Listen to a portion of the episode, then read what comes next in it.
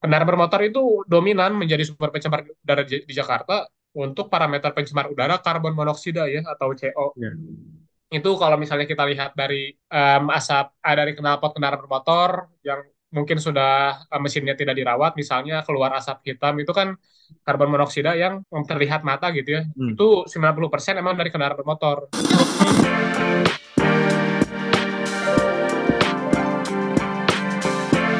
Hai sahabat TCID, kalian sedang mendengarkan podcast Suara Akademia. Ngobrol seru isu terkini bareng akademisi. DKI Jakarta menjadi sorotan lagi, lagi, dan lagi, especially soal kualitas udara, karena beberapa hari yang lalu ada sebuah pemberitaan yang menunjukkan bahwa Jakarta menjadi salah satu kota dengan indeks kualitas udara terburuk sedunia gitu, bahkan mencapai di angka 167 dan masuk di kategori yang sudah tidak sehat. Ada masalah apa dengan Jakarta ya? Karena em, ini menjadi masalah yang sudah menahun dan sampai hari ini tuh kita melihat statement dari eh, pemangku kebijakan atau mungkin pejabat di daerah DKI seperti menganggap ini tuh menjadi sebuah bercandaan atau tidak terlihat serius gitu. We gonna talk about it di Suara Akademia kali ini. Nama saya Muhammad Syarif, saya podcast produser dari The Conversation Indonesia dan buat episode kali ini kita bakal ngobrol bareng sama Mas Fajri Fadilah, Kepala Divisi Pengendalian Pencemaran dan Kerusakan Lingkungan dari Indonesian Center of Environmental Law. Halo Mas Fajri, apa kabar Mas? Halo Mas Muhammad, kabar saya baik.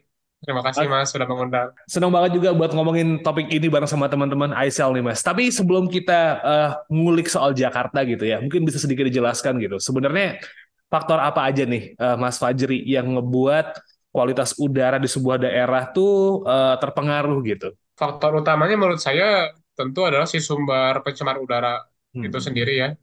Yang paling populer atau paling familiar buat em, warga atau kita semua, menurut saya pasti sumber pencemar udara dari kendaraan bermotor ya, yang setiap hari hampir pasti em, kita gunakan, em, utamanya kendaraan bermotor pribadi, baik itu roda dua ataupun mobil gitu ya. Em, dan juga sebenarnya sumber pencemar udara yang mungkin relatif tidak terlihat ya kalau buat kita semua mungkin industri atau pembangkit listrik atau mungkin masih familiar juga mungkin ya kalau di beberapa man- eh, warga yang masih bakar sampah itu termasuk faktor utama juga yang mempengaruhi udara Jakarta ya. Selain tentu faktor keduanya em, yang juga turut mempengaruhi, em, saya gunakan istilah faktor meteorologis dan geografis ya. Jadi em, arah angin, kecepatan angin, em, curah hujan, kelembaban, atau daerah dataran tinggi atau rendah, walaupun Jakarta sebenarnya tidak terlalu beda jauh ya soal datarannya, tapi itu mempengaruhi juga daerah mana yang udaranya lebih bersih atau lebih kotor. Daerah pesisir di utara sama di selatan ada bedanya juga eh, pengaruh arah angin dan kecepatan anginnya, baik di pagi hari ataupun di eh, malam hari gitu. Um, dua faktor itu sih yang mempengaruhi ya. Selain pada akhirnya faktor faktor terakhir adalah bagaimana pihak yang punya kewenangan atau punya kuasa bisa mempengaruhi dua faktor yang pertama tadi ya. Um, utamanya si sumber pencemarnya. Bagaimana pihak pemerintah bisa mempengaruhi agar sumber pencemar udaranya tidak tidak membuang asap gitu ya atau emisi um, sebanyak seperti sekarang. Gitu Mas Muhammad. Oke, tapi jadi pertanyaan saya pribadi nih, eh, Mas Fajri gitu. Kalau kita berbicara soal indeks IQR yang dipublish di sosial media ataupun di portal berita gitu kan, tulisannya kan adalah Jakarta sangat buruk di angka 167. Mungkin bisa dijelaskan gitu sebenarnya em, indeks udara tuh gimana ngitungnya? Misalnya kayak ada angka 167 tuh buruk tuh kayak gimana sebenarnya situasinya dan dampaknya buat masyarakat Jakarta apa nih gitu? Kalau sampai setinggi itu gitu. Ya, indeks ini em, adalah cara buat pihak pemerintah atau pihak em, ketiga lah ya atau pihak swasta yang ingin menginformasikan kualitas udara kepada masyarakat sesederhana mungkin. Jadi indeks ini bentuknya bisa angka tanpa satuan tadi dari nol sampai bahkan misalnya 200 lebih gitu. Atau indeks itu bentuknya warna gitu, dari hijau ke biru. Kalau pemerintah kan hijau ke biru ke kuning, merah gitu ya sampai hitam paling parah gitu. um, IQR yang disediakan oleh pihak um, ketiga um, kurang lebih menggunakan cara yang sama juga walaupun kategorisasinya agak perbedaan sedikit ada perbedaan sedikit. Cuman intinya memberikan informasi secara semudah mungkin. Ya maksudnya kayak tadi via warna gitu ya. Hmm. Kalau warnanya hijau um, dengan ada penjelasan ya di dalam informasinya juga bayangannya ya hijau um, udaranya sehat. Jadi warga mau berkegiatan di luar ruang tidak perlu khawatir gitu ya. Um, naik lebih lanjut misalnya kalau di indeksnya pemerintah kayak LHK maupun Pemprov Jakarta biru itu sedang gitu ya um, masih bisa berkegiatan di luar ruang walaupun ya ada dampak tapi tidak signifikan gitu ya meningkat lagi warnanya gitu ya um, jadi warna um, kuning kalau di yang versi pemerintah itu sudah ada dampak atau resiko yang cukup signifikan untuk kelompok um, tertentu ya kelompok rentan gitu ya seperti um, lansia, um, anak-anak maupun ibu hamil. Sampai merah. Nah ini merah seperti yang terjadi di IQR juga gitu ya di, di indeksnya itu adalah indeks um, tidak sehat bagi siapa pun gitu ya. Um, dan sarannya adalah um, warga tidak berkegiatan tidak banyak berkegiatan di luar ruang. Tapi dari segi ilmiah um, angka-angka indeks ini sebenarnya itu terjemahan dari jumlah pencemar udara yang ada di Jakarta. Uh, mungkin paling populer kan jumlah pencemar uh, pencemar udara apa aja sih gitu ya. Di Jakarta kan banyak sih jenis pencemar udaranya, parameternya maksudnya ya. Um, paling populer itu adalah si debu halus ini ya, debu halus. Jadi um, partikel yang tidak terlihat oleh mata telanjang gitu ya. Um, atau sering disebut juga PM dua setengah gitu ya, partikulat meter ukuran dua setengah mikron atau lebih kecil um, umumnya ini atau bahasa populernya adalah debu halus. Um, dia kalau dalam ukuran harian sudah di atas um, di atas ukurannya pakai mikrogram per meter kubik ya. Jadi konsentrasi kalau sudah di atas um, 20 ah, 15 mikrogram per meter kubik ya kalau sekarang menurut WHO itu sudah tidak sehat. Dan sekarang kan kalau di Jakarta kalau misalnya diterjemahin misalnya kita buka website IQR gitu ya, hmm. kita bisa lihat grafiknya um, yang warna-warna merah tadi kalau kita lihat per hari gitu ya saya tadi lihat misalnya ada yang angkanya sampai um, 70 70 mikrogram per meter kubik. Hmm. Jadi udah hampir lima kali lipat dari yeah. ukuran udara sehat menurut Badan Kesehatan Dunia atau World Health World Health Organization ya. Kalau menurut ukuran udara Jakarta sehat udara sehatnya Indonesia aja yang lebih longgar ya 25 mikrogram per meter kubik ya udah hampir tiga kali lipat juga ya gitu ya. Jadi um, itu bayangan um, berapa um, seberapa parah sih udara Jakarta gitu ya. Udah hampir tiga kali lipat, bahkan empat kali lipat kalau menurut standar internasional. Um, memang um, buat mungkin relatif ya buat kita kita yang masih muda sehat pun, misalnya kalau saya sendiri maupun anekdotal, ya saya um, lebih ingin menghindari gitu ya berkegiatan di luar ruang dengan kualitas udara Hmm, hampir empat kali lipat tidak sehat menurut para ahli kesehatan di dunia. Apa penyebabnya ya, Mas Fajri gitu? Kalau di mata orang awam atau mungkin orang yang tidak tinggal di DKI, penyebabnya mungkin pointinya paling gampang adalah mobilisasi nih, kendaraan, traffic gitu. Tapi kalau ngelihat dari um, banyak aspek, kayaknya nggak cuma kendaraan deh, karena pembangunan masif jalan terus. Ada yang menyebutkan juga um, pembangkit listrik bisa menjadi salah satu penyebabnya gitu apa yang buat Jakarta akhirnya separah ini gitu masuk top 10 global worst air quality gitu kan soalnya. Iya, um, saya um, tentu sebenarnya um, ingin menyampaikan um, bahwa saya sepakat uh, faktor utamanya adalah kendaraan bermotor.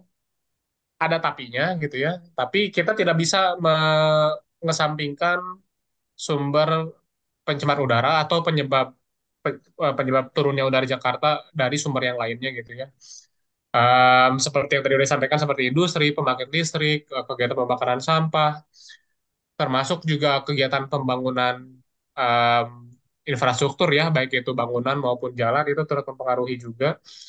Um, dan juga yang saya sendiri um, cukup senang gitu ya perbincangan sudah mulai muncul setidaknya setahun dua tahun ke belakang adalah bagaimana udara itu sebenarnya sudah mulai um, masyarakat tangkap sebagai permasalahan yang tidak mengenal lintas batas ya. Jadi faktor penyebabnya juga adalah sumber pencemar yang tidak berlokasi di Jakarta gitu ya. Hmm.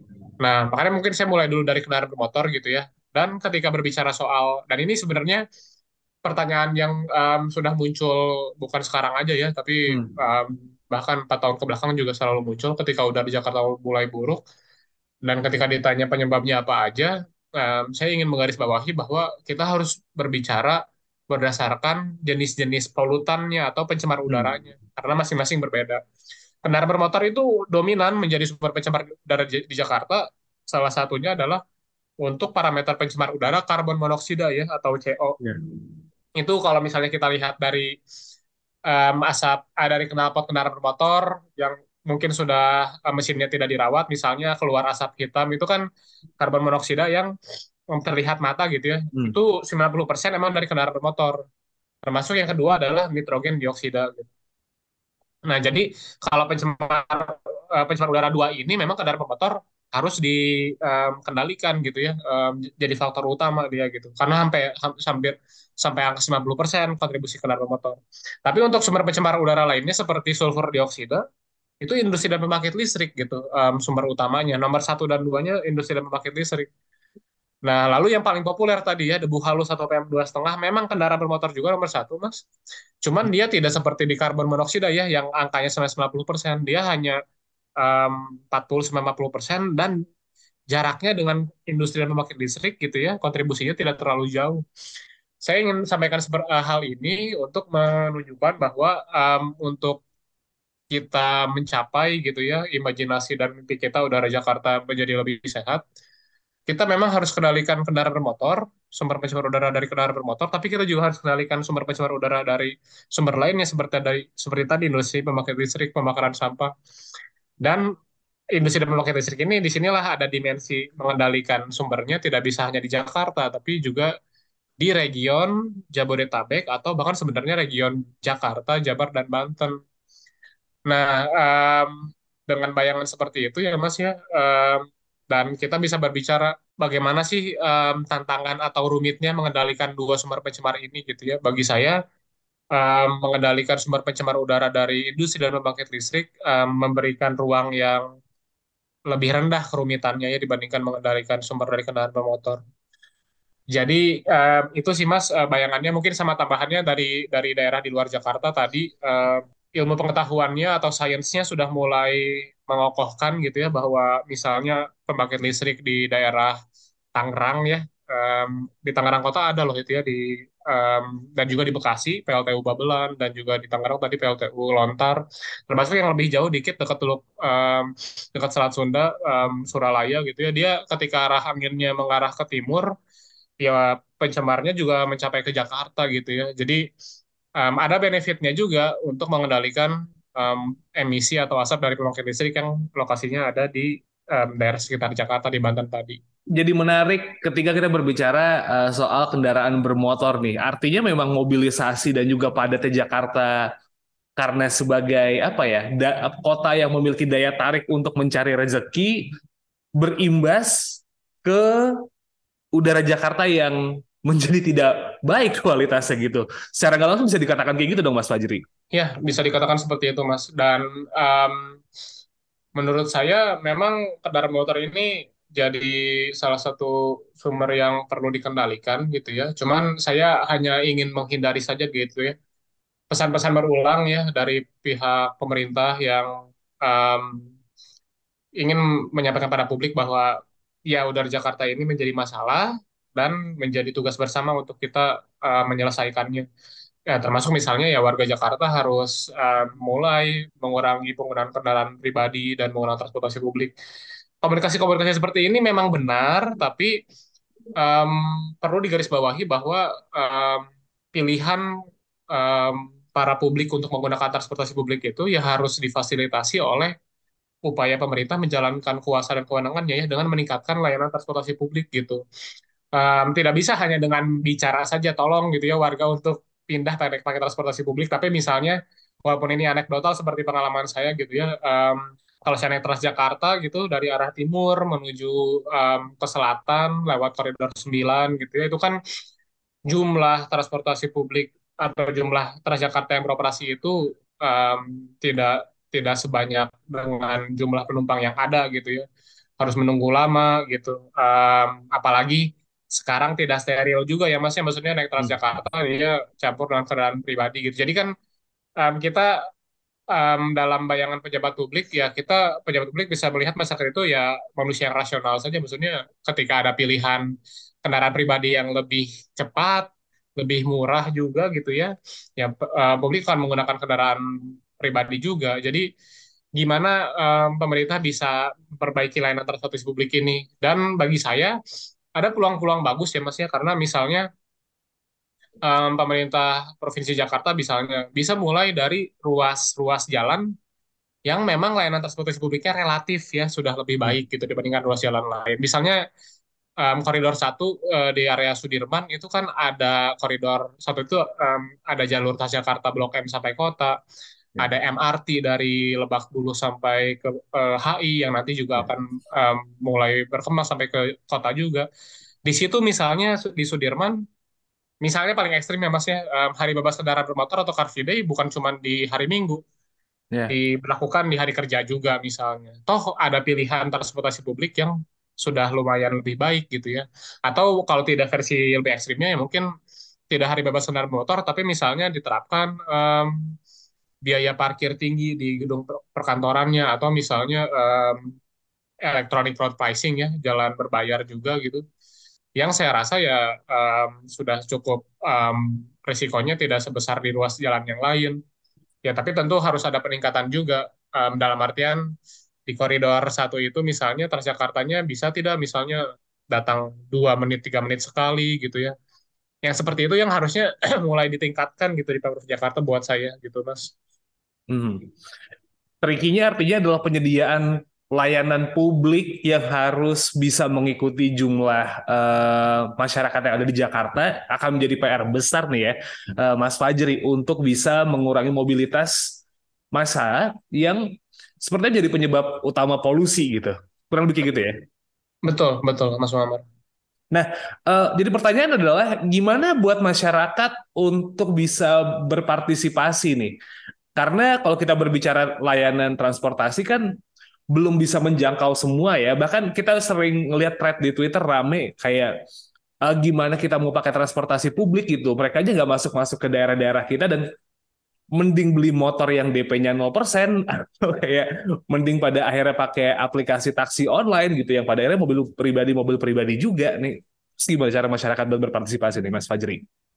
Iya, um, pertama um, perlu tingkatkan um, akses informasi dulu ya buat warga. Dalam artian warga um, sekarang um, aktif untuk mengetahui bagaimana kualitas udara di Jakarta sebelum kegiatan gitu sehingga bisa melindungi diri juga. Dalam artian um, kegiatan warga Jakarta yang um, bekerja dan juga berkegiatan di luar ruang seperti olahraga um, memang ketika udara Jakartanya lagi buruk seperti sekarang ya perlu mulai melindungi diri gitu ya. Termasuk sebenarnya um, saya mendukung kebijakan um, untuk meningkatkan kerja dari rumah gitu ya. Um, ketika udara Jakarta sedang buruk-buruknya ya untuk menghindari um, dampak signifikan pada warga juga ya ketika mereka berkegiatan di luar ruang gitu ya. Um, walaupun itu tentu jang, solusi jangka pendek gitu ya. Kita nggak hmm. bisa selalu mengandalkan WFH terus-terusan hmm. gitu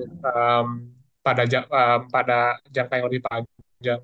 Uh, kedua, buat saya um, saya mendukung sekali gitu ya dan perlu bahkan kalau bisa mengorganisasi secara komunitas itu lebih baik lagi dalam artian mendukung warga untuk selalu bersuara gitu ya menyampaikan um, permasalahan-permasalahan layanan publik yang mempengaruhi um, kegiatan mereka yang pada akhirnya juga mempengaruhi kualitas udara Jakarta seperti tadi.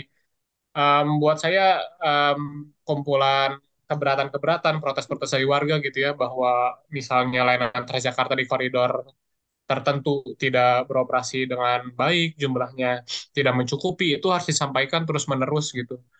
Dan harus disampaikan pada pihak yang paling punya kuasa gitu ya.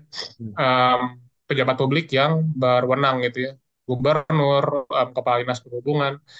Karena saya pernah mengalami, maksudnya um, ketika saya pulang di um, rush hour gitu ya, um, konfliknya memang terjadi antara penumpang dengan petugas Transjakarta yang sebenarnya petugasnya juga kan tidak punya wewenang cukup besar ya Mas ya. Jadi oh.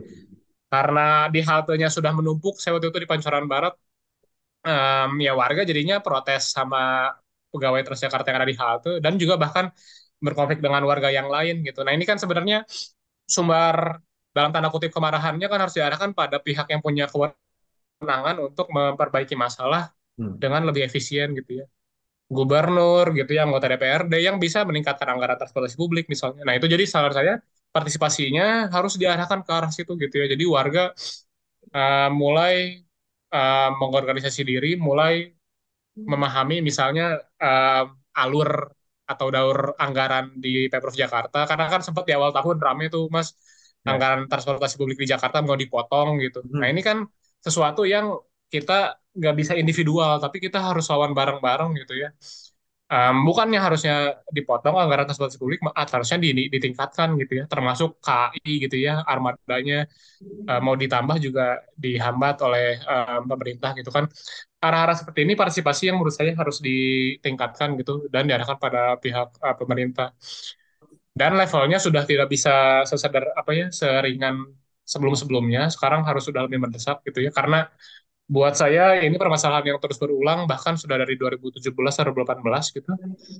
Um, kita sudah hampir membuang waktu lima tahun gitu dan kita nggak punya um, kemewahan juga untuk membuang waktu lebih panjang lagi. Jadi kita harus mulai lebih besar tekanannya kepada pihak punya kuasa gitu ya agar mereka bisa menggunakan kuasanya untuk memperbaiki dan menjalankan kewajiban mereka untuk mengendalikan sumber pencemaran udara di Jakarta bayanganku gitu sih Mas untuk um, warga Jakarta berpartisipasi untuk mendapatkan udara Jakarta yang lebih sehat gitu. It's been too long gak sih akhirnya ketika udah permasalahan ini dari tahun 2017 sampai sekarang kok kayaknya nggak kelar-kelar gitu jadinya? Sudah, iya sudah terlalu lama mas. Sebenarnya saya menghitung 2017 itu kan hitungan yang cukup um, ringan ya dari segi waktu gitu ya. Karena kalau mau dirunut historinya lebih panjang, pengetahuan bahwa udara Jakarta akan jadi masalah itu kan tidak hanya dari 2017 mas gitu ya. Iya. Yeah. Bahkan um, kalau di level expert atau di level ahli perbincangan ini sudah muncul dari tahun 90-an gitu ya.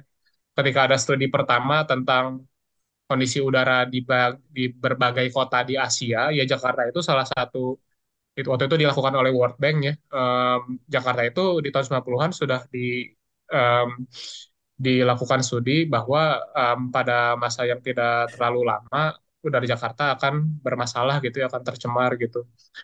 Um, tahun 90-an gitu ya. Nah, di hmm. tahun 2000-an awal upaya-upaya mulai berjalan makanya hmm. historinya um, pengenalan hari bebas kendaraan bermotor gitu ya. Hmm. Ada Perda DKI Jakarta nomor 2 tahun 2005 tentang pencemaran udara itu kan upaya-upaya yang dilakukan ya dengan studi itu gitu walaupun tidak mencukupi karena ternyata lewat tahun 2005 sampai masuk ke dekade 2010 sampai sekarang dengan berbagai studi baru gitu ya um, ya tidak mencukupi gitu hmm. termasuk sekarang sudah masuk ke dekade yang baru gitu buat saya ini udah berbicara kita menghabiskan dua dekade sebenarnya ya. dan um, kembali lagi buat saya um, ini generasi yang mungkin sekarang um, ya seperti saya sudah mulai berkeluarga juga um, concernnya atau kekhawatirannya tidak hanya pada diri pribadi kan tapi juga um, anggota keluarga terutama anak-anak yang lebih rentan gitu.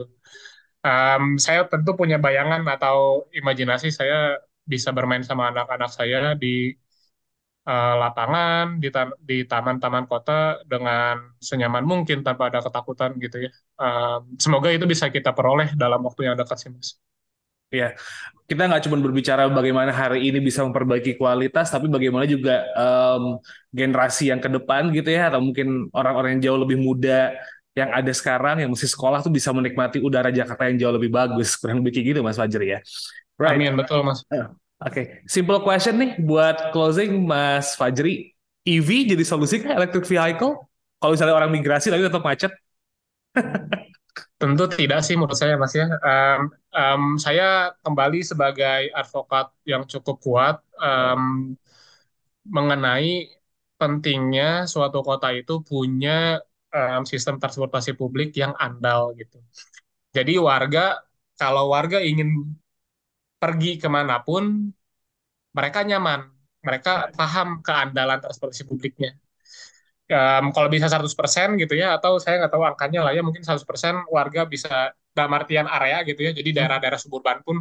Tadi kan masalahnya kan sebenarnya last mile ya mas ya, Ya. bayangannya seperti saya, biaya transportasi publik saya lebih mahal dari rumah saya ke halte Transjakarta dibandingkan dari halte Transjakarta sampai kantor saya. Walaupun dari halte Transjakarta ke kantor saya jaraknya 23 em, ya 20 km, sedangkan saya dari rumah ke Transjakartanya hanya cuma satu setengah kilo gitu. Kan itu kan Hmm. masalah-masalah layanan Ya. transportasi publik yang tidak tidak 100% gitu ya. Nah, itu yang harus jadi sum, eh, fokus utama pemerintah provinsi gitu ya. Kalau electric vehicle ya dia itu jadi secondary saja apa ya pilihan kedua dari warga yang memang mampu untuk me- membeli itu gitu ya. Tapi tidak boleh jadinya maksudnya pemerintah Jakarta udah yang penting warga bisa pindah ke kendaraan listrik transport- transportasi publik dibiarkan ya buat saya pada akhirnya kemacetan tetap terjadi Mhm. penggunaan sumber daya yang eksploitatif ter- tetap terjadi gitu ya karena kan kebutuhan material untuk baterainya kan di- diperoleh dari daerah tambang juga ya Mas ya. Termasuk penggunaan listrik yang nantinya akan meningkat yang pada akhirnya sebenarnya kan dalam kondisi kita sekarang masih bergantung pada batu bara. Oke, udara Jakartanya mungkin lebih baik gitu ya, tapi penggunaan batu bara di daerah lain akan meningkat yang pada akhirnya udaranya tetap buruk juga gitu Mas. Jadi saya tidak sepakat dengan solusi kendaraan listrik sebagai solusi utama. Kita sampai di conclusions nih, Mas Fajri. Mungkin ada yang pengen disampaikan mengenai permasalahan ini, apalagi kan kayaknya awal Juni ya, tiba-tiba meledak dalam tanda petik lagi nih masalah ini nih. Sok, silakan waktu buat Mas Fajri. Iya, em, kesimpulan dari saya adalah saya ingin menyampaikan pada untuk mulai em, memeriksa kembali apa saja sih komitmen dan rencana yang Pemprov Jakarta sudah telurkan pada tahun 2019 misalnya ya. Em, buat saya misalnya em, dari instruksi Gubernur Jakarta nomor 66 ta- tahun 2019 gitu ya, ada instruksi untuk mengendalikan sumber pencemar udara dari industri pembangkit listrik gitu. Dan itu kan salah satu langkah yang bisa dilakukan bahkan bukan sekarang bahkan sudah dilaku- sudah bisa dilakukan dari tahun 2019 gitu ya. Dengan memperketat batas emisinya gitu karena Gubernur Jakarta punya kewenangan melalui peraturan maupun revisi izinnya gitu ya izin si pembangkit listrik dan industrinya. Em, lalu juga mulai berani me- me- melakukan atau mengimplementasikan kebijakan untuk pengendalian pencemaran udara dari kendaraan motor dalam aspek-aspek yang memang sudah em, cukup kuat alternatifnya seperti tadi yang saya sampaikan em, pengendalian kendaraan motor di ruas-ruas jalan yang transportasi publiknya sudah baik gitu ya. Em, lalu juga tadi ya em, mulai em, yang belum saya sampaikan memperkuat em, sumber daya untuk penegakan hukum untuk uji emisi kendaraan bermotor karena uji emisi kendaraan motor ini sudah sering diulang-ulang dari tahun 2020 tapi keterhubungannya dengan konsekuensi penegakan hukum masih belum muncul gitu. Jadi em, dua hal ini yang bisa dilakukan oleh Pemprov DKI Jakarta selain tentu pada akhirnya bisa eh, mulai meningkatkan ke langkah-langkah pengendalian pencemaran udara yang lebih em, lebih tegas lagi untuk sumber yang lain. Nah, termasuk mungkin em, untuk pihak pemerintah pusat dan juga gubernur tetangga ya Jabar dan Banten, mereka punya kewenangan juga gitu ya. Bukan hanya untuk Jakarta, tapi sebenarnya mengendalikan sumber pencemaran udara di daerah Jabar atau Banten seperti tadi di Bekasi, di Tangerang gitu ya, di Cilegon. Itu kan benefitnya juga untuk kualitas udara di dekat Cilegon, Tangerang maupun Bekasi. Tapi juga itu juga akan mempengaruhi kualitas udara yang ada di Jakarta gitu. Mereka punya kewenangan juga untuk memperketat batas emisi yang boleh dibuang oleh industri dan pembangkit listrik. Semoga dengan langkah-langkah cepat tersebut ya gitu ya kita tidak berbicara ini dilakukan tahun depan atau dua tahun lagi, tapi sebenarnya bisa dilakukan segera. Kita bisa eh, merasakan benefitnya atau keuntungannya dari segi kesehatan warga ya sesegera mungkin gitu ya di tahun ini dan di tahun depan. Kita bisa lihat semoga tahun depan em, kita tidak berbicara masalah udara Jakarta seburuk seperti sekarang gitu, Mas. Dengan langkah-langkah yang tadi saya sampaikan. Terima kasih. Oke, kalau begitu Mas Fajri Faidilah dari ISL, thank you so much udah ngobrol-ngobrol di Suara Akademia kali ini. Dan buat Sobat TCID, kalau memang pengen baca um, berita dari The Conversation Indonesia, cek theconversation.com slash ID atau at conversationidn. Kalau ISL, Mas Fajri, misalnya um, orang pengen ngecek gitu, bisa ke mana aja nih? Instagram kah, or maybe ke mana gitu? Iya, um, teman-teman bisa cek um, akun Instagram dan Twitter ISL di at ICEL underscore INDO atau ISL Indo. Juga um, berbagai publikasi bacaan di um, laman www.isl.org.id. Begitu, Alright, that's a wrap for this episode. Kita ketemu lagi di episode berikutnya. My name is Muhammad Syarif. Wassalamualaikum. Kalian telah mendengarkan podcast Suara Akademia Ngobrol seru isu terkini bareng akademisi.